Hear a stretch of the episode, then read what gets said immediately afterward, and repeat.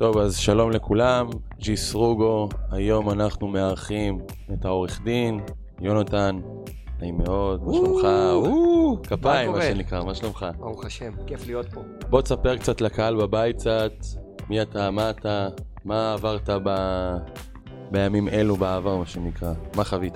טוב, אז אה, נעים מאוד, יונתן בן דוד, בן 33, אה, גר בתל אביב, רמת אביב, משרד אה, במנחם בגין, ליד עזריאלי, מתעסק בנדל"ן כבר כעשור. התחלתי את דרכי בתור מתווך בחיפה, ממשפחה ממש, אתה יודע, בלי עתיד, בלי כיוון, בבתי ספר לא הצלחתי, הייתי ממש כישלון בכל דבר, וזה גם מה שאני חשבתי על עצמי, ואלה היו התוצאות שלי גם. והתחלתי בתור מתווך כאיזושהי נקודת מפלט. אתה יודע, לנסות להתפתח, לנסות לגדול, לנסות לעשות משהו אחרת. וזה הרבה שנים לא הצליח. אה, תוך כדי תנועה אה, התחלתי ללמוד אה, מטעויות בעיקר. לא היה לי מורים. ומשפטים. ותוך כדי תנועה התחלתי ללמוד משפטים. וזהו, ברוך השם, היום משרד, שתי סניפים. עשינו כבר, ליווינו מעל אלף עסקאות קל. הסכמי מכר. הסכמי מכר, הסכמי קומבינציה, אנחנו עוסקים במיסוי, ובעצם נכנע, אני גם שותף במשרד שהוא משרד מעל 60 שנה. חשוב, חשוב גם לציין שהיה קשה מאוד להביא אותך לכאן, זה רק מראה כמה אתה עובד מאוד קשה וכמה אתה כל היום בתזוזה. בוא נתחיל שזה דווקא ש... לא הדברים הטובים, זה הדברים הפחות טובים. כן, כן ולא, כן ולא, נגיד, אולי לילדים אולי קצת, אבל כן נכון, ולא. נכון. בוא נתחיל, נכון, אני מחלק את העוגה לשניים, אחד זה מיסוי ואחד זה הסכם מכר. בשמחה. אנחנו נתחיל מהמיסוי ונתחיל מהבייסיק, מה שנקרא. אוקיי. אה, בוא נתחיל ממס רכישה, שזה המיסוי הראשון שאנחנו חווים בקניית דירה.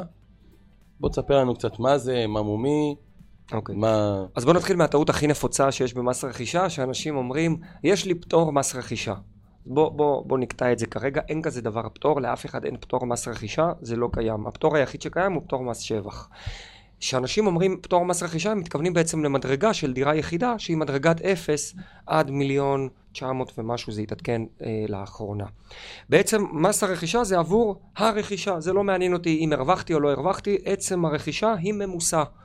יש לנו מדרגה של דירה יחידה, שזה כמו שאמרנו, עד מיליון 900 פלוס אה, זה בפטור, ואחרי זה זה במדרגות, ויש לנו מדרגה של דירה שנייה, שלישית וכן הלאה, ששם אנחנו משלמים 8% אה, מהשקל הראשון, ובשלב מסוים זה הופך להיות 10%. זה מס רכישה. אה, ש, מס... ששוב, אני חייב לציין, מבחינת הזמנים, בוא נגיד אם עכשיו עשיתי הסכם מכר, כן. שאנחנו עדיין לא יודעים כמובן מה זה הסכם מכר, אבל בוא נגיד, חתמתי על החוזה, מתי מגיעים? למס רכישה? כן, אני מחויב... מגיעים אליי, אתה יודע, עם ה... בוא תשלם. אוקיי, אז אני מחויב לדווח תוך 30 ימים ולשלם תוך 60 ימים. אוקיי. וזה לא 60 ימים מיום הדיווח, זה 60 ימים מיום העסקה. זאת אומרת, זה הרבה אנשים מתבלבלים ואז מקבלים קנסות, כי ברגע שאתה לא משלם, המערכת אוטומטית כונסת אותך. Okay. ואחרי זה זה צריך להגיש בקשות ולבטל. איך. איך זה מגיע לך? כמו שובר? אה, שולחים לך בדואר? איך זה מגיע לך? אז כשעושים עסקה בעצם מגישים דיווח, יש חובת דיווח תוך 30 ימים למיסוי, למנהל מיסוי מקרקעין, אתה מגיש את הדיווח, היום אנחנו מגישים את זה באופן מקוון, ובעצם אה, באותו רגע אנחנו גם ממציאים, מוציאים שובר על פי השומה העצמית שאנחנו עשינו. משלמים אותו, ואז בעצם ברשות המיסים עוברים על הדיווח, רואים שהכל בסדר, מאשרים את זה. אם יש איזושהי בעיה לדעתם בדיווח, אז הם יכולים בעצם לסרב לקבל את הדיווח שלך או להגיד לך שצריך לשלם יותר או להוציא לך בעצם אה, שובר שהוא אה, יצא בעקבות שומה על פי מיטב השפיטה שאם תרצה בהמשך נדבר על זה זה יותר קורה במס שבח. אוקיי אז כי מס רכישה זה מאוד אז, קל. אז בוא נעבור למס שבח לחלק הקשה יותר בוא אוקיי. נגיד. מס זה? שבח בעצם זה מס שאני משלם אותו על הרווחים שנוצרו בעסקה. וזה האבל הגדול הרבה אנשים אומרים מה אבל אם באמת לא הרווחתי אז אני לא אשלם מס, וזה לא נכון. אתן לך דוגמה פשוטה.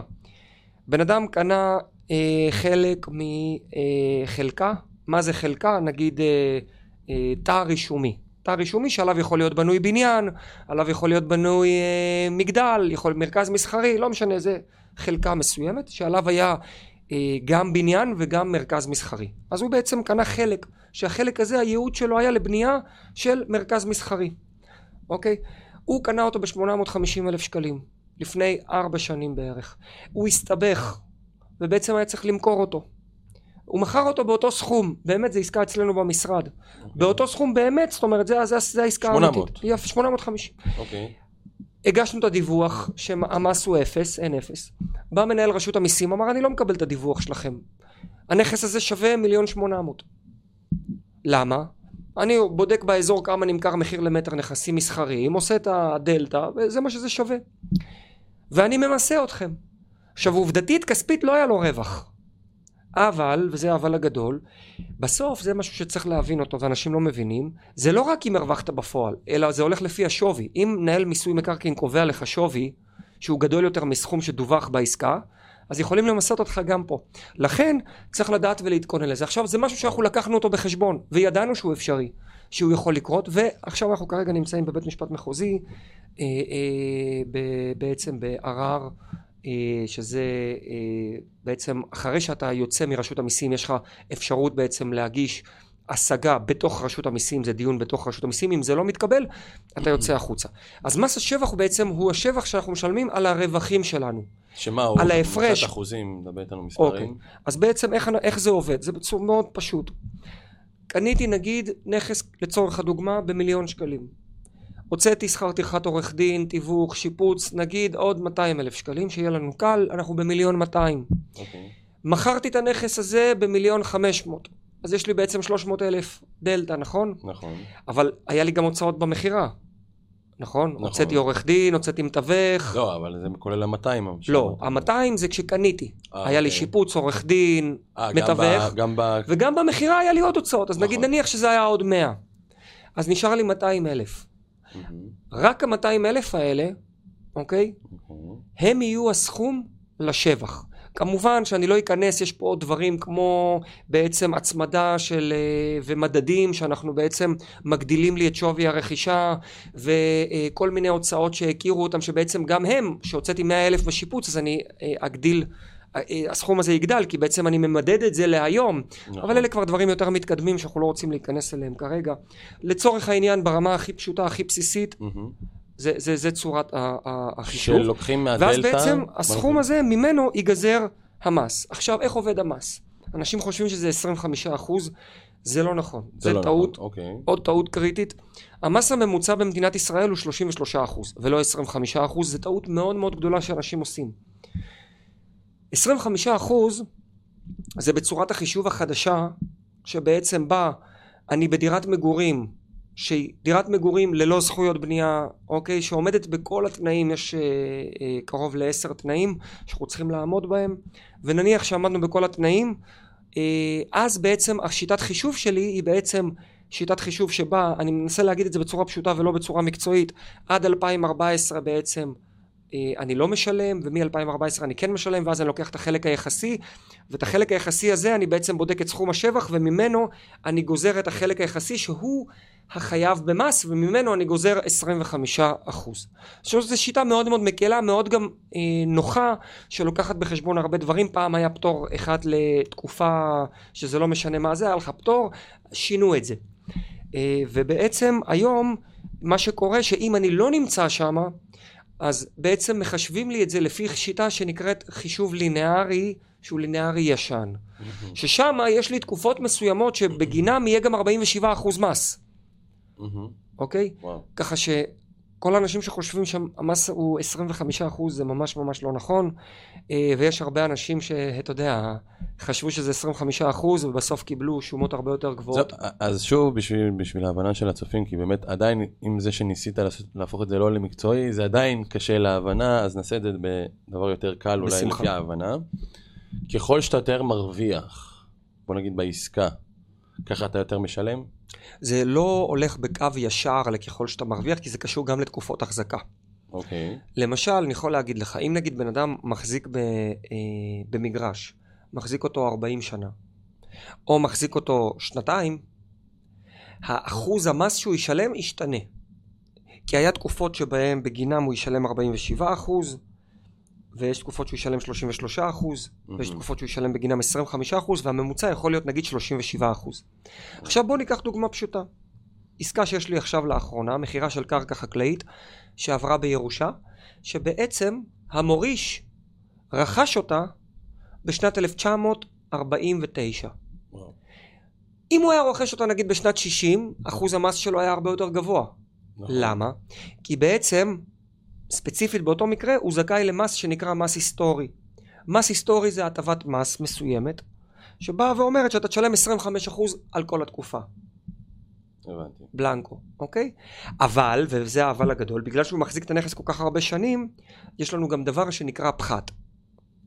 נכס בעצם שהוא או נכס עסקי או, או מסחרי וכן הלאה, שהוא לא בייעוד למגורים אישיים שלי, אני משלם עליו פחת. מה זה פחת? פחת בעצם, קניתי במיליון, החזקתי את הנכס עשר שנים, במגורים זה שתי אחוז לשנה. זאת אומרת שאם החזקתי עשר שנים יש לי עשרים אחוז פחת. זה אומר שאם קניתי במיליון, עשרים אחוז מהמיליון האלה נאכלו לי. ואז זה אומר שבחישוב, כאילו קניתי ב-800 אלף.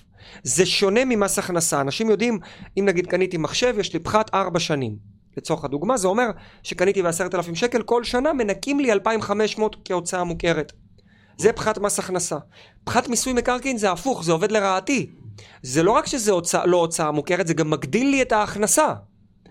כי זה כאילו, אם קניתי ב-800, הסכום לשבח יהיה גדול יותר, כי אם מכרתי במיליון, בשתי מיליון, וקניתי במיליון, אז הסכום לשבח הוא מיליון, נכון? נכון. אבל אם יש לי פחת 20 אחוז, אז הסכום לשבח כמה הוא הופך להיות? מיליון 200. נכון. כי יש לי, הסכום לשבח, המיליון שקל קטן למיליון, גדל סליחה למיליון 200. וזה הבעיה במיסוי מקרקעין בנושא של פחתים, ודרך אגב בנכס מסחרי, וזה הרבה אנשים לא יודעים, זה 4 אחוז. זאת אומרת שהחזקת נכס מסחרי עשר שנים, מכרת אותו, 40% משווי הרכישה נחתך. עכשיו מפה, אה, אתה רוצה לדבר על מה אתה רוצה לדבר? כאילו, אני... לא, תראה, לא... יש לי חומר לעשרות שעות. את זה נשאיר, שוב, רציתי רק את הבסיס. מה שכן, שחשוב שהקהל יבין, שיש טריקים ויש טיקים בכל העניין של המיסוי, וזה גם בהמשך. להגיד, אז אני רוצה להגיד לך מה אמר אה, שופט בית המשפט העליון על זה. תכנון מס הוא לגיטימי. אוקיי. יש לנו בעצם את המסגרת הנורמטיבית של החוק, ויש לנו את המסגרת הנורמטיבית של הפסיקה, ובינה לבינה יש מנעד. במנעד הזה אני יכול לפעול. אני קורא לזה התחום האפור. התחום האפור, אבל זה התחום האפור שהוא לגיטימי. עכשיו, מה קורה? אם אתה תלך לפי הלשון כאילו הפשוטה, בלי הבנה מעמיקה, יכול להיות הרבה דברים שאתה תפספס.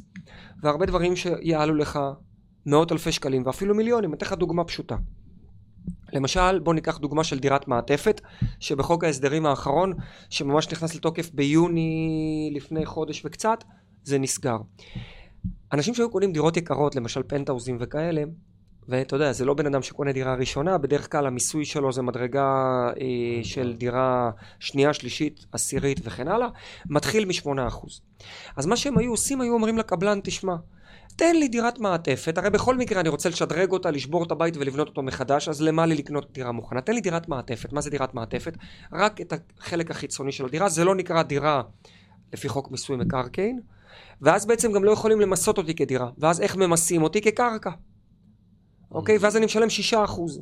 ואז אני הולך, משפץ מה שאני רוצה, בכל מקרה זה מה שרציתי לעשות.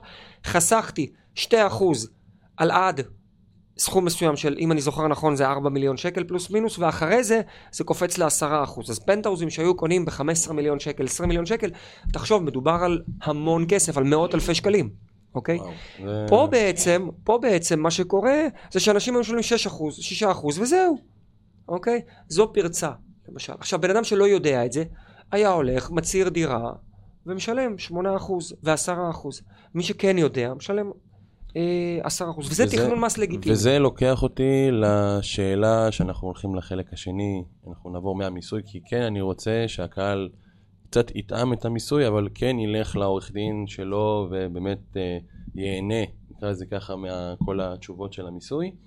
מה שכן זה לוקח אותי לעולם של איך אני בוחר, ואני הולך לעולם של הסכמי מכר עכשיו, של מהו הסכם מכר, ואיך אני בוחר את העורך דין הנכון שוב, מהאדם הסביר, מה שנקרא, האדם שברחוב, שלא מבין כל כך, איך הוא בוחן אותו מבחינה מקצועית וכספית, כמובן. אוקיי. כי אז בוא נתחיל מהתחום. אני אגיד את הדוגמה בשביל שהקהל יבין. היה לי לקוח שקנה אותה דירה, שתי לקוחות, מה שנקרא same to same.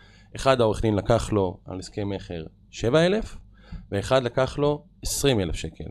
זאת אומרת, יש פה פער שהוא מאוד משמעותי, מה שנקרא חוק, שוק אה, חופשי, כל אחד, אה, אתה יודע, יכול לקחת כמה שהוא רוצה. אז איך אני יודע מה, שאני גם לא אאבד מבחינת גם העניין שזה, אני לוקח גם את המינימום, ובסוף אני גם מאבד את המקצועיות של העורך דין, שהוא פחות טוב לי מאשר עורך דין שהוא קצת יותר יקר לי בשכר טרחה, אבל אני נהנה גם מהמקצועיות שלו. אוקיי. Okay. אז בוא אני אתחיל איתך עם דוגמה שיש לי לאחרונה במשרד, ואז מפה אנחנו נגזור הרבה דברים.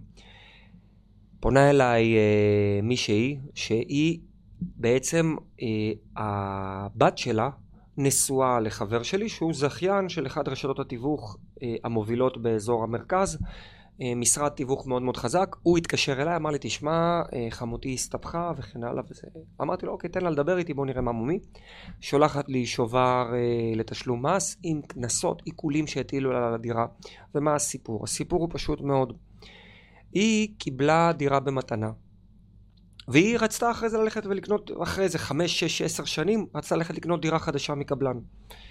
הלכה לעורך דין, עשתה, אני קורא לזה מכרז מחירים, אה, ההוא רצה ממנה עשרת אלפים, הוא רצה שמונת אלפים, בסוף היא מצאה מישהו בארבעת אלפים שקל פלוס מע"מ, הלכה אליו, ובעצם הוא עשה לה את העסקה, עשה מה שעשה, אה, לא בדק אם יש לה דירה או לא, אוקיי? אה, והיא אמרה לו, קיבלתי דירה במתנה, הוא אמר לה, דירה במתנה זה לא נחשב, ואין שום בעיה. עכשיו, מה קרה? היא לא שילמה מס רכישה, אוקיי? ולא רק שהיא לא שילמה מס רכישה, היא גם מכרה אחרי זה את הדירה שהיא קיבלה במתנה, ויש לנו עכשיו בעצם במשרד שתי תיקים שהיא קיבלה, איך אומרים אה, בשפה יפה, נקניקייה מכובדת מאוד. אוקיי. לצערנו. עכשיו, כשאתה שואל אותי בעצם איך לתמחר, אז אני שואל אותך, אה, אני, אני, אני תמיד אוהב לספר את אה, משל התקלה שהייתה באונייה, כולם מכירים, הייתה תקלה באונייה, וניסו לתקן את זה ואף אחד לא הצליח. בא מישהו, נתן מכה בפטיש, תיקן את הבעיה. שאלו אותו כמה אתה רוצה, הוא אמר עשרת אלפים דולר. אמרו לו מה זה עשרת אלפים דולר על מכה בפטיש? הוא אומר לא. המכה בפטיש זה מאה דולר. ה-9,900 דולר זה על לדעת איפה לתת את המכה, mm. אוקיי? Okay? אז בסופו של דבר, כשאתה קודם כל בודק איש מקצוע, איש מקצוע, הרי בסוף כל טעות בנדל"ן מדובר על מאות אלפי שקלים, כמו במקרה הזה שהקנסות, רק הקנסות פה מגיעים למאה אלף שקל, רק הקנסות, באותו מקרה ספציפי, אוקיי? אני לא מדבר איתך על, ה, על, על חובת התשלום, שזה תשלום אמיתי, שבאמת צריך להיות, פשוט היא לא ידעה את זה, כי לא ידעו אותה, אוקיי? אבל התשלום האמיתי, הקנסות הם מגיעים רק לקרוב ל-100 אלף שקל. אז אתה שואל אותי, אם היית משלם 4,000 או 20 אלף, יש הבדל? אם הייתי אומר לך שאתה צריך לשלם על זה לא 20 אלא 30, ואתה חוסך את הדברים האלה, אז האם זה שווה או לא? זאת אומרת, איך אתה מודד את הדבר הזה? אתה מבין? זה מאוד מאוד קשה. עכשיו בוא, בוא קודם כל נבין בכלל מה זה הסכם ומה העבודה שבאמת צריכה להיעשות. ומשם נבין. מה זה הסכם מכר? אז קודם כל, הסכם מכר בעצם זה ההסכם שאתה חותם עליו כשאתה הולך לקנות דירה. כי קניית דירה זה תהליך ארוך, זה לא תהליך פשוט, אוקיי? זה לא יאללה, לחצנו ידיים, סגרנו מחיר ושלום. בדרך יש גם בנקים, בדרך יש גם את מיסוי מקרקעין, בדרך יש גם את העירייה, יש את הוועדה המקומית. כל הגופים האלה זה גופים שבסופו של דבר אתה צריך לעבור דרכם ולקבל מהם איזשהו אישור. ופתאום יכול להתעורר קושי בהיטל השבחה, פתאום יכול להתעורר קושי במיסוי, קושי בחכירה. אתן לך דוגמה פשוטה שיש לי במשרד בחודשים האחרונים. בן אדם קנה אה, דירה, דירה רגילה, קלאסית, רשומה, בית משותף, הכל פשוט, כאילו לכאורה. העורך דין שלו לא שם לב שמדובר בחכירה מהמינהל. הוא גם לא שם לב שהחכירה בעצם לא מהוונת. אוקיי? Okay. Okay? והוא גם לא שם לב, לא רק שהחכירה לא מהוונת, אלא שבעצם צריך לשלם תשלומים מאוד גבוהים למינהל, אוקיי? ואז בעצם מה שקרה זה שהתווספו פה לעסקה עוד מאות אלפי שקלים והם בריב בבתי משפט עכשיו. וואו. על מי צריך לשלם את זה? הוא הגיע אליי כמובן אחרי שכל זה נעשה. Mm-hmm. אנחנו בעצם כרגע מייצגים אותו, אוקיי? לבוא להגיד לך שיש לו סיכוי גדול אה, לזכות?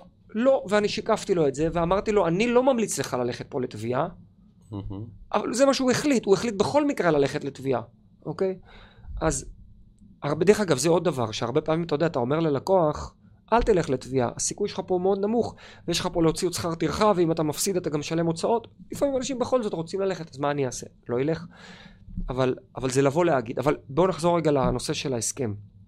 ההסכם הזה אמור בעצם לתת לך את, אני קורא לזה המעטפת, כמו שאתה נגיד עכשיו הולך לקפוץ על טרמפולינה.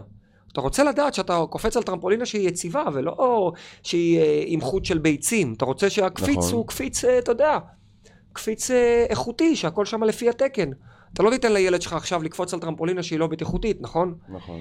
עכשיו זה טרמפולינה, מקסימום מה יקרה לו? הוא ייפול מהטרמפולינה, אתה יודע, יהיה לו איזה נקע ביד, וזה, זה דברים שאתה יודע, חולפים בילדים, קורה. אבל כשאתה הולך לעשות עסקה ב...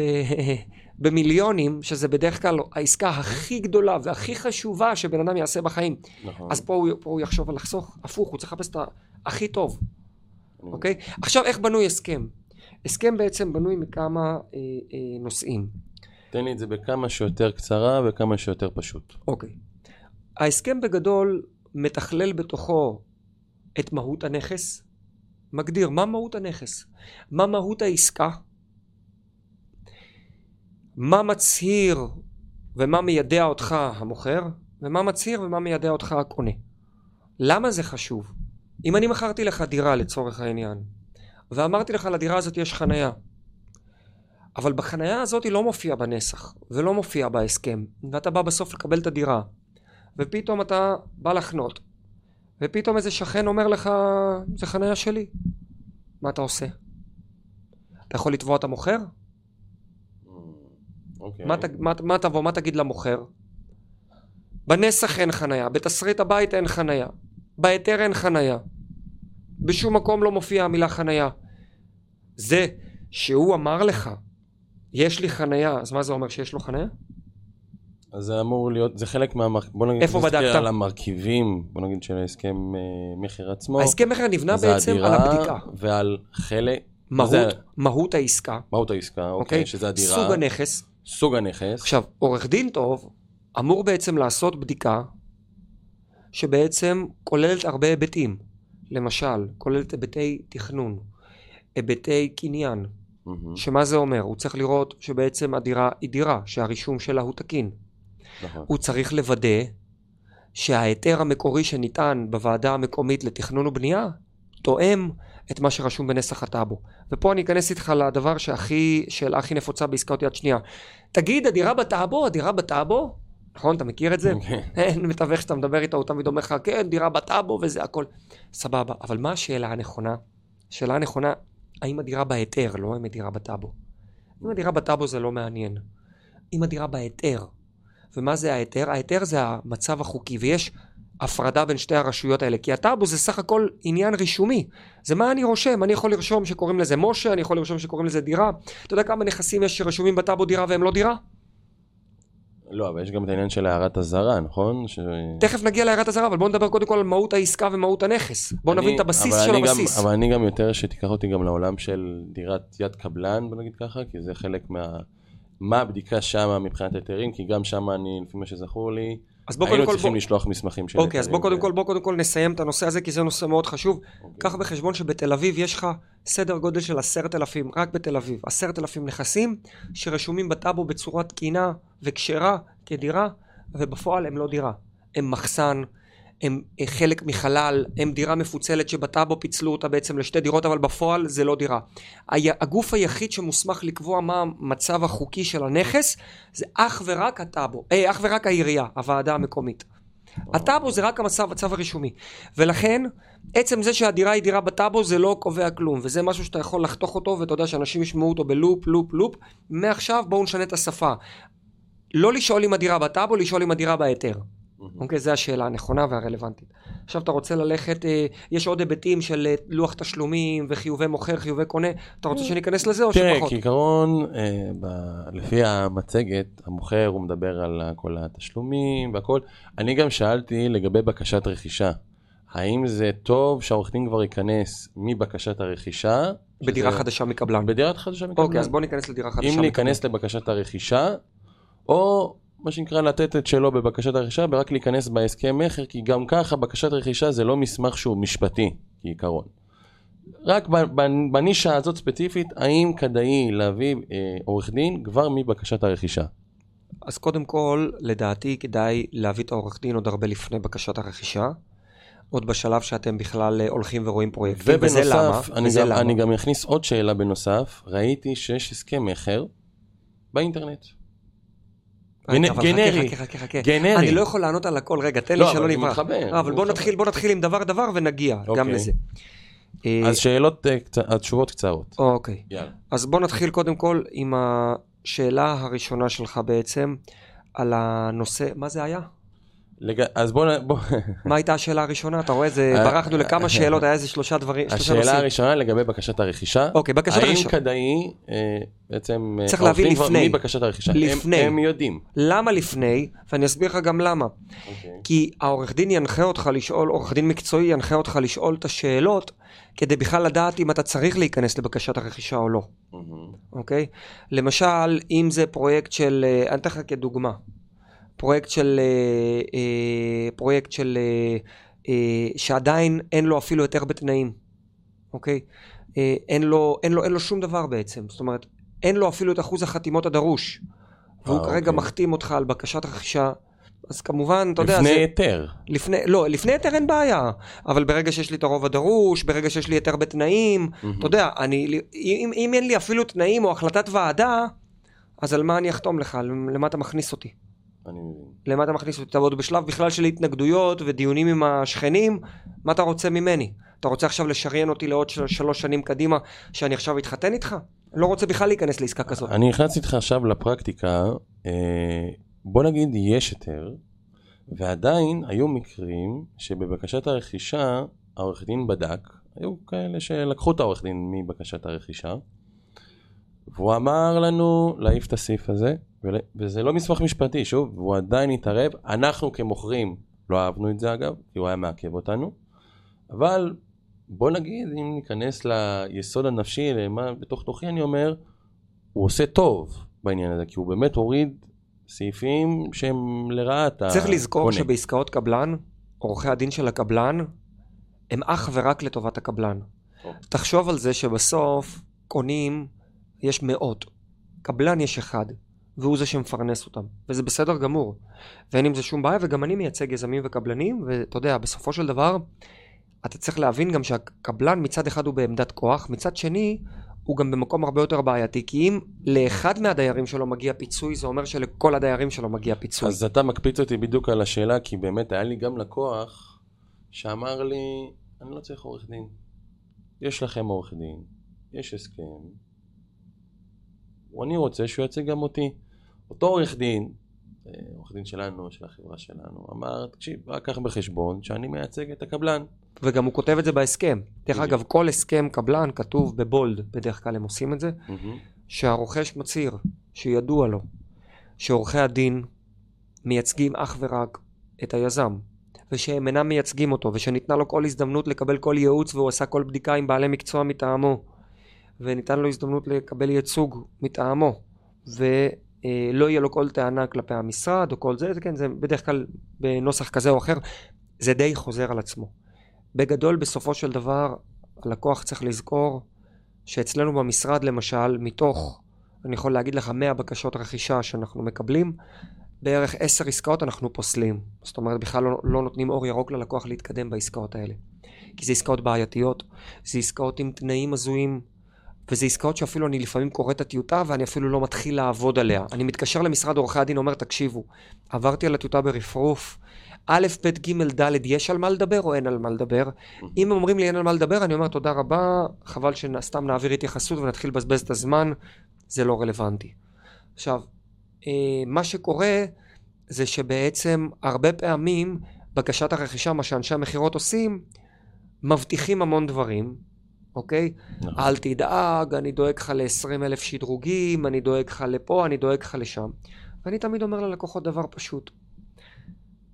כשאתם באים לעסקה, אוקיי? ואתם עכשיו יושבים עם נציג מכירות, והוא מוציא לכם בקשת רכישה, כל מה שהוא אמר לכם שהוא דואג לכם, תכתבו את זה בבקשה. בדיוק. ואז מה יקרה? הוא יגיד, לא, זה אני לא יכול לכתוב. Mm. למה הוא יגיד לך שאני לא יכול לכתוב את זה? כי הוא אחרי זה, אתה יודע, מה שנקרא, הוא רוצה להכניס אותך לרפת, ואחרי זה להתחיל להתנהל. אבל אם הבטחת לי מזגן, למה שזה לא יהיה כתוב בבקשת הרכישה? למה תנאי תשלום אתה כן כותב, וזה אתה לא כותב? הרי בכל מקרה אתה טוען שזה לא מחייב, כתוב שם ש... זה כפוף לאישור החברה ולהסכמתה וזה לא מחייב ושהחברה יכולה לחזור בה בכל עת עד שנחתם חוזה חתום. אז לכן תכתוב את זה אין בעיה. אתה מגיע לזה, עכשיו למשל יש לי לקוח שפנה אליי על עסקה בבת ים, הבטיחו לו שדרוגים ב-30 אלף שקל והוא הרים אותי על הקו בעצם בדיוק כשהוא היה בבקשה. עכשיו אמרתי לו מצוין, תשלח לי את הבקשה, שלח אה, מילאתי אותה והוספתי שם את כל מה שזה, הבטיחו לו מזגן אה, VRF, 30 אלף שדרוגים, הוספתי זה. פתאום מתקשר ההוא, למה אתה הורס את העסקה, למה פה, למה שם? אני אומר סליחה, אדוני, מה אתה רוצה? למה אני הורס לך את העסקה? הוא אומר, למה אתה כותב בבקשת הרכישה? אני אומר לו, תגיד לי, אתה בסדר?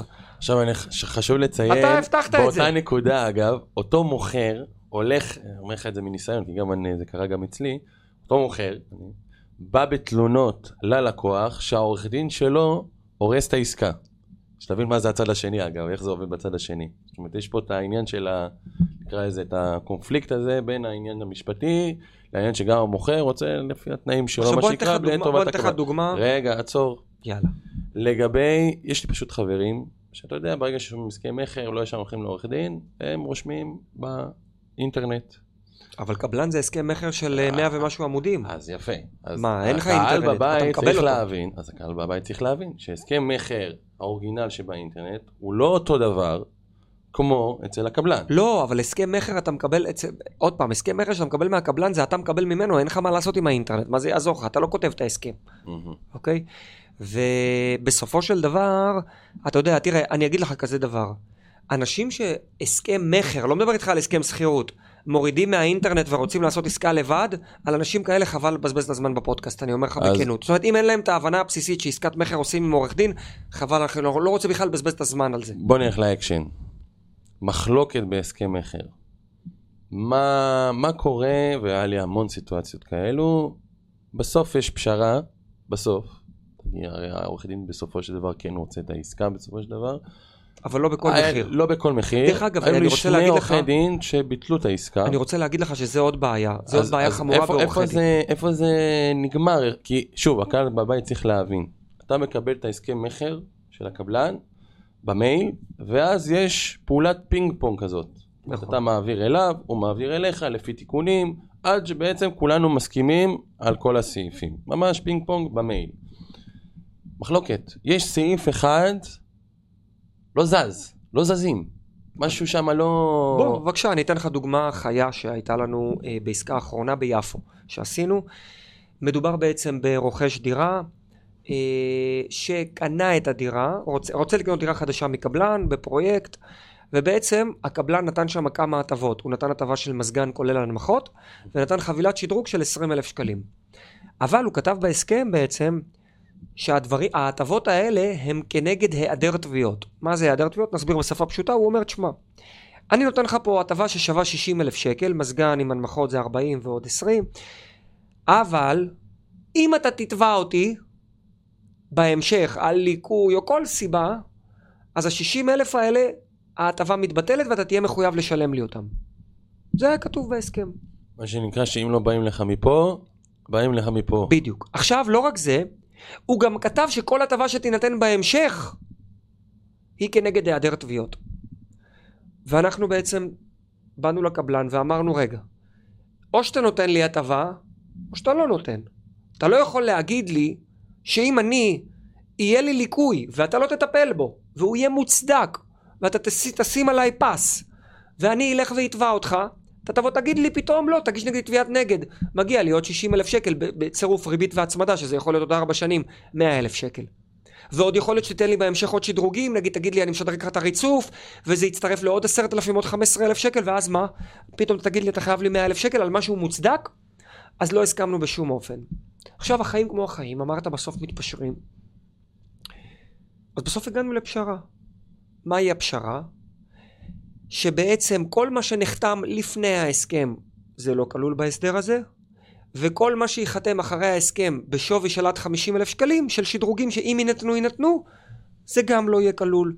אם פתאום הקבלן ייתן לו שדרוגים אחרי חתימת ההסכם, לא כולל המזגן וה-20 אלף, בשווי של 100 אלף שקל, אז מתוכם רק 50 אלף שקל יהיו כנגד היעדר תביעות, שזה פשרה גם שכלכלית הלקוח היה מוכן בעצם לשאת אותה, ואני אגיד לך בינינו, זה גם לא מחזיק מים בבית משפט. כי אתה לא יכול לבוא, שאתה הקבלן החזק, ולהגיד, נכון. המוכר, הוא חתם לי שהוא עכשיו מגיע לו 50 אלף שקל, כי בוא, זה לא מחזיק מים מבחינה משפטית. אז יש הרבה דברים שאני כן אתווכח עליהם, ואני כן אריב עליהם, אבל בסופו של דבר אני לא אלך איתם עד הסוף, ואני לא אפוצץ בגלל זה עסקה, כי אני יודע שגם זה לא יחזיק מים בבית משפט. מצד שני, אני אעשה הכל לפני החתימה, כדי שלא נגיע למצב שאנחנו נגיע לבית משפט, וזה למה. אתה בתור יזם יש לך סוללה של עורכי דין שעובדים אצלך בריטיינר. נכון. מבחינתך עוד תביעה, פחות תביעה, זה, לא, זה לא רלוונטי.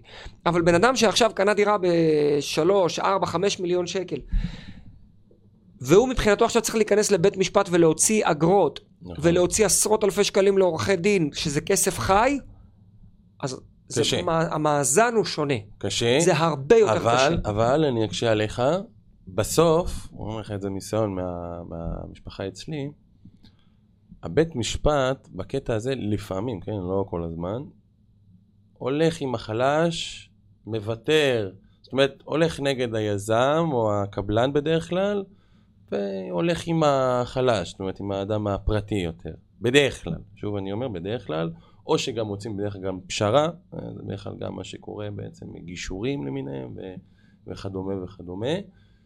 אני לוקח איתך לרמה עוד יותר גבוהה. האם, אם בכלל זה אפשרי, אפשר לבטל הסכם מכר? באיזה, לא להפר, באיזה מצב? לבטל, אני אומר. לבטל על מה? שוב, אם יש אפשרות כזאת, כי בסוף, הסכם זה הסכם, שוב, תן, תן לי סיטואציות שאפשר... אפשר לבטל, אבל אתה צריך לשלם פיצוי. פיצוי? כן. וה... יש פיצוי מוסכם של עשרה אחוז, והוא יכול גם לתבוע אותך על אה, נזק שנגרם לו בנוסף. מה ההשלכות של הפרת חוזה? עשרה אחוז או 12 אחוז או כמה שכתוב בסעיף הפיצוי המוסכם, okay. אוקיי. פלוס תביעה שהוא יכול לתבוע אותך. תראה, בדרך כלל הקבלנים לא טובים, בדרך כלל הם אה, מסתפקים בעשרה אחוז, אבל שוב, אתה יודע, זה לא כלל אצבע כמובן, זה כל מקרה לגופו, ועומדת לו הזכות לתבוע ולהגיש תביעה. אוקיי, okay, אוקיי. Okay. לסיום, מה שנקרא, יש לך איזושהי תובנה לקהל? שוב אני אומר, דירת יד קבלן ראשונה, מה הדבר מבחינתך הכי חשוב, הכי חשוב בעסקה, אתה יודע, מה שנקרא עד החתימה, מה שנקרא. מה הדבר הכי חשוב מבחינת הפן המשפטי? אז תראה, קודם כל חשוב לבדוק, יש כמה דברים חשובים, אני לא יכול להגיד לך אחד כי זה חוזה גדול. תראה, אבל... בינינו יכלנו לעשות פה פרק של עשר שעות. אבל בואו בוא נתמקד. בדיוק. המימון והליווי הבנקאי. אז קודם כל, זה מה תנאי התשלום שאתה מקבל אצל הקבלן. הצמדות בתקופה הזאת זה מאוד חשוב. נכון. אוקיי? האם זה צמוד למדד, האם זה לא צמוד למדד, זה מאוד חשוב, זה יכול להשפיע על מאות אלפי שקלים לפה לשם. אה, אה, נושא של תנאי תשלום ונושא של בטוחות. איזה בטוחה אתה מקבל? האם אתה מקבל בטוחה כספית, אוקיי? אה, ערבות בעצם כספית. ערבות בנקאית. שזה או ערבות בנקאית או ערבות של המוסדיים. שאגב, אתה יכול להסביר לי שתמיד שאלו אותי, מה זה ערבות בנקאית מלאה?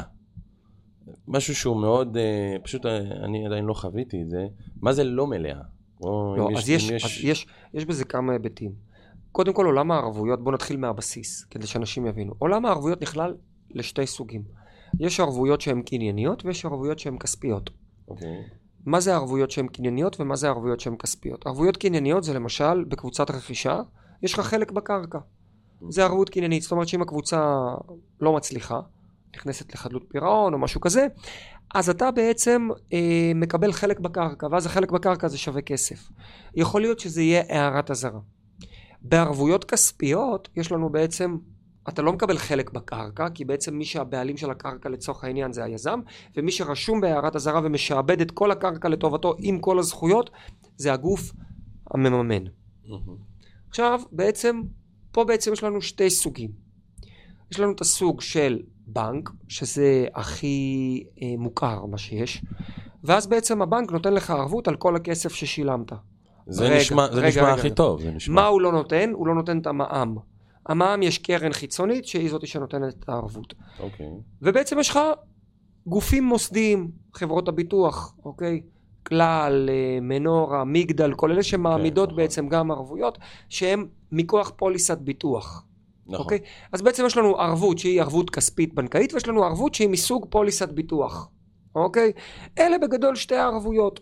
עכשיו, צריך לבדוק האם הערבות כבר תקפה, אם היא לא תקפה, ואם היא לא תקפה, אתה צריך לנסח במסמך תנאים מתלים אה, מה יהיה, מה, יהיה מה, מה בעצם צריך לקרות כדי שהעסקה תיכנס לתוקף, ואחד מהדברים זה בעצם שהערבות הזאת אה, תינתן על ידי מוסד מוכר. עכשיו יש הרבה גופים חדשים היום שקמו וצצו חדשים לבקרים, והם מנפיקים ערבויות והם בעצם מתווכים דרך חברות ומשיגים אישורים ומשיגים פה. אני קורא לזה מאכערים של אה, מימון. של מימון, בדיוק. אה, בסופו של דבר הערבות זה, זה מימון, לא, מימון. ואליהם לא להתקרב. יפה, אז, אז שוב, זה חשוב מה שאמרת, זאת אומרת, אתה ולבדוק כמובן מי היזם, מי הקבלן. יפה. ללכת לראות אם הוא עשה פרויקטים. לא, לכו תראו זה, פרויקטים לא, שלו. זה ברור, זה כבר עשיתי את זה בסרטון הקודם, כבר, אוקיי. הם כבר ידעו את זה. מי היזם, כמובן שזה מאוד חשוב. מה שכן חשוב לי לציין, שהרי מה זה הסכם מכר? הסכם מכר מגיע מחוק המכר.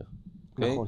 ו... לא, ב... הסכם המכר היה הרבה לפני החוק, אבל לא, ההסכם עצמו, כן. ההסכם, זאת אומרת, חוק המכר, הוא כפוף אליו. הוא כפוף אליו, ומה הוא מחייב? הוא מחייב בנק מלווה. הוא לא מחייב בנק מלווה. הוא לא מחייב? לא, אתה יכול, יש לך ארבע סוגי ערבויות, דיברנו על זה, אתה יכול גם לתת לי הערת אזהרה. אה, אוקיי. לא מחויב. אבל תמיד הקהל... דרך אגב, יש לי עסקה בראשון לציון שיש הערת אזהרה, תמ"א 38-1, אז, אה, אז יותר קבלן. סיכוני? יש פה יותר סיכון? תראה, שם ספציפית... כי, ש... כי שהקהל בבית, אה, ש... שיבינו, הלקוחות שמגיעים אליי, סיכון, השאלה הראשונה היא, האם יש בנק מלווה? אוקיי, אז איך מזרנו? וערבות בנקאית, שזה שני הדברים שבאמת... נכון. מורידים את, ה, את הלקוח ואומר, אוקיי, הגעתי למקום הנכון. נכון, אבל, ופה אבל הגדול שאני רוצה להגיד לך... ששוב, הייתי רוצה גם, גם שתסביר, שתסביר לא... מה זה בנק מלווה. אוקיי, אבל בוא, בוא נתחיל רק עם זה שהערת אזהרה זה לא שחור או לבן. מה שעשינו שם במקרה הספציפי הזה, ושוב, כל מקרה לגופו, מה שעשינו ספציפית במקרה הזה, זה בעצם חילקנו את התשלומים לפי קצב התקדמות הבנייה, אבל בעצם הפחתנו 30 אחוז בכל שלב. זאת אומרת שאם עכשיו הקבלן פושט רגל בכל שלב, אין לנו בעיה עם זה, כי אתה יודע, אנחנו משלמים לפי מה שנבנה בעצם, ומשאירים דלתא מאוד גדולה. שהקהל יבין שיש פריסת תשלומים למשך שלוש שנים, או אפילו גם שנה, הכל בסדר, אבל בזמן ממושך, לא מביאים את כל העוגה בבת אחת, מחלקים אותה. ומחלקים אותה ככה שגם אם הוא יפשוט הרגל בכל שלב, אין לך בעיה עם זה. בדיוק. שיפשוט. כמה שפחות... Uh, בעצם הבנק אומר, שומר לך על הכסף. אני תמיד אומר, אז רגע, שאתה הכסף, תהיה חייב לקבלן ולא הוא יהיה חייב לך. הכסף, לאן הוא הולך? תלוי איפה, תלוי מתי. רגע, שיש בנק מלווה, הכסף לאן הוא הולך? הוא הולך לחשבון. לחשבון של מי? לחשבון שהבנק פותח, שנקרא חשבון הליווי. אז הכסף לא הולך ליזם. לא, הוא עובר דרך החשבון, והיזם מקבל את הכסף הזה דרך החשבון, בכפוף לתנאים מסוימים שיש לו מול הבנק. אז הבנק המלווה, מה הוא? צד ג'? הבנק המלווה בעצם הוא הגוף המשעבד, אוקיי? אוקיי? והוא זה שבעצם בינינו, מי שמנהל את העסקה זה לא היזם, זה הבנק. אה, אוקיי. הבנק הוא זה שתכלס מנהל את העסקה. הוא אומר לו, אתה יכול למכור בתנאי תשלום כאלה ותנאי תשלום כאלה. אתה אומר לו, עכשיו אתה מפסיק למכור בתנאי תשלום כאלה. הוא אומר לו, פה אני מצפה ממך לעליית מחירים. הוא אומר, פה אני לא יכול לתת לך להתגמש. הוא אומר לך, פה תנפיק לי עוד ערבויות. הוא בעצם הבוס האמיתי, הבנק. דרך אגב, זה היה נכון לאורך כל ההיסטוריה, אבל זה כבר, אתה יודע, נושא לשיחה אחר. הבנק הוא הבוס האמיתי. שים לב, הבנק נתן פעם אחת, רק, רק שתבין, הבנק נתן פעם אחת הלוואה ליזם לקנות את הקרקע, פעם שנייה נתן לו כסף לבנות, פעם שלישית העמיד לו ערבויות, ופעם רביעית נותן לי ולך כרוכשים את המימון לקנות. ואיך הוא שולט בו? דרך זה שהוא נותן לו בפעימות את הכסף. הוא הברז. הוא לא נותן לו, הוא, הוא הברז. הברז. הבור ריק אין בו מים, מי שממלא את המים זה הבנק, זה לא היזם. אז אם חלילה וחס, אני, אני לא שומע הרבה, כן, אבל עכשיו, הרבה יזמים דווקא עכשיו בדיוק בתקופה שנופלים, שילמתי לו 50 אחוז, והקבלן או היזם נפל. במצב הכס... של ערבות בנקאית? במצב של ערבות בנקאית. אין לך בעיה עם זה.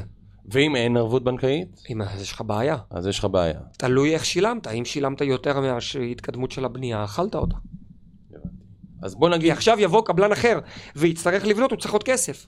יפה. אז בוא נגיד אם יש כן ערבות בנקאית, נלך על זה שכולם, הכי כדאי זה שכן תהיה ערבות בנקאית. גם ערבות בנקאית דרך אגב זה לא טאבו, זה לא שאתה מקבל את הכסף מחר בבוקר. אז? כי הולכים לבית משפט, ובבית משפט ינסו למנות נאמן, והנאמן הזה יביא חברה מבצעת אחרת, אוקיי? וקרה מקרים שהיה ערבות בנקאית, ואנשים באו אליהם ואמרו להם, תקשיבו, הערבות היא ערבות עם הריביות עם הכל סבבה, זה לא מכסה, מה לעשות? לכן חשוב לדעת מי אתה הולך. לדעת שאתה מוגן, לדעת שאתה משלם נכון. עכשיו בוא ניתן לך דוגמה אחרת. אם אני התחייבתי לשלם לך 20-80, סבבה? כן. ועשיתי את החוזה נכון. רגע, רגע. ואתה פשט את הרגל. שהקהל בבית יבין 20-80, 20 במועד החוזה, 80 בוא נגיד בקבלת מפתח, או טיפה קצת לפני, שנה נכון. לפני, זה גם יכול להיות אפשרות, לטווח של שלוש שנים. כן, נכון. כן, תמשיך. ובעצם פשט את הרגל כיזם, מה זה מעניין אותי? עכשיו, אם לא עשיתי את החוזה נכון, ואם הלכתי עם החוזה של הקבלן, כמו שאתה אומר, כי מה אני צריך עורך דין טוב? זה חוזה כבר שהוא, עשו אותו 100 אנשים חתמו עליו, כמו שתמיד נציגי המכירות אומרים. ואז מה שקורה, שבדיוק היה לנו גם מקרה כזה במשרד, קבלן התעכב חמש שנים, ולפי החוזה היה כתוב שעד למועד המסירה בפועל, בלי, סיוע, בלי סייג, ריבית, הצמדה, הכל ישולם עם ריבית והצמדה. ואז התעכב בחמש שנים, ובעצם דרשו מאותו רוכש לשלם את הסכום של הדירה עם ההצמדה חמש שנים קדימה, אוקיי? אז אם לא מיגנת את זה, שבעצם אם הקבלן מאחר, זה כמובן מפסיק לצבור ריביות ומפסיק זה, ולא רק זה, הוא גם יהיה חייב בעצם אה, לשלם לך פיצוי. אם לא עיגנת את זה בחוזה, חוק המכר לבד, הוא משאיר את המקום הזה די אפור. כי למה הוא איחר? האם הוא איחר בגלל העירייה? האם הוא איחר בגלל שהוא לא קיבל אישור? האם הוא לא איחר בגלל שמישהו הרים לו התנגדות ובית משפט צו לו צו הפסקת עבודות?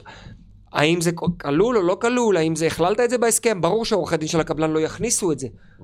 ואז מה קורה במקרה כזה? זה יכול להיות עוד הבדל של מאות אלפי שקלים. לכן אתה מבין שכאילו, אני חושב שאחרי מי שכבר הגיע עד לפה בפודקאסט כבר מבין שזה לא עניין של אם הוא לוקח 4,000 או 5,000 או 10,000 או 12,000, נכון. אלא זה עניין של האם הוא בעל מקצוע איכותי או לא.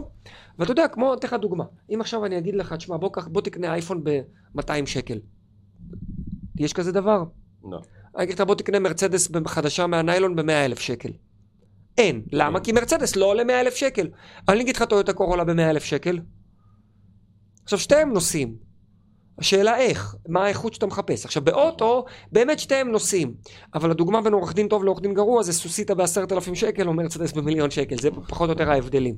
אוקיי, זה הבדלים מאוד מאוד קיצוניים, כי בסופו של דבר, ההבדל בשכר טרחה, המקסימום שהוא יהיה, זה יהיה 10-15 אלף שקל לפה לשם. אלפים בעסקאות טעות, של... אבל כל טעות הכי קטנה זה במינימום עשרות אלפי עשרות שקלים, אלפי במינימום. בדיוק. אז היחס הוא לא... זה לא פרופורציונלי. זה לא פרופורציונלי. ואני אגיד לך גם יותר מזה... לשאלה ש... האחרונה לסיומת, כן.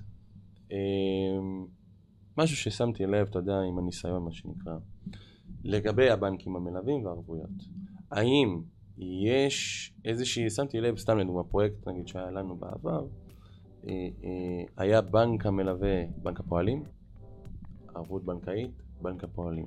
האם, ושוב, בנק הפועלים זה, שוב, בוא נכניס אותו בקטגוריה של לאומי ובנק הפועלים, זה ה top. נכון. נקרא לזה המרצדס של הבנקים. גם מבחינת הדיגיטל, מבחינת ההתקדמות. נכון. בדיוק. הכל, לא זה. השאלה היא פשוטה, האם אני בתור קונה, שמגלה בנק מלווה בנק הפועלים וערבות בנקאית בנק הפועלים... אין לנו בעיה עם זה. לא, האם זה לא, ד... הפוך, האם זה לא משהו שהוא, בעצם אתה אומר לעצמך, זאתי עסקה יותר טובה מאשר אם פתאום יהיה פה בנק מלווה, סתם לדוגמה, ירושלים וערבות בנקאית של ביטוח כלל. אז קודם כל מה שקורה... האם יש איזשהו... תראה, מהותית, כל מקרה לגופו, שוב, כמו שאמרנו, אבל מהותית אין כל כך הרבה הבדל ברמה הכללית. שוב, לא לתפוס אותי עכשיו ללכת לעשות עסקאות ואז להגיד יונתן אמר, אבל אה, באופן כללי, אה, התנאים הכיסויים הביטוחיים הם פחות או יותר אותם כיסויים. אממה, וזה האבל הגדול. הסיכוי שבנק יקבל פרויקט, במיוחד בנק כמו בנק פועלים או בנק לאומי שהם נחשבים בנקים קשים כלפי יזמים, הוא נמוך יותר. ואז זה אומר שאם הבנק קיבל את הפרויקט ונתן לו ליווי ומעטפת, הבדיקה שהבנק עשה היא פי עשר יותר גבוהה מאשר חברה חוץ-בנקאית התנאי הסף הכניסה היא יותר, יותר נמוכים. אומרת, בעצם אני, הבנק בודק אומרת, גם את הפרסונה, לא רק את הכסף. יפה, זאת אומרת שאני, כמו, כמו שהוא בודק את מי שלוקח משכנתה מן נכון. הסתם. זאת אומרת, שמה שאתה אומר בעצם, שאם אני שומע בנק הפועלים, הסיכון הוא פחות. נכון.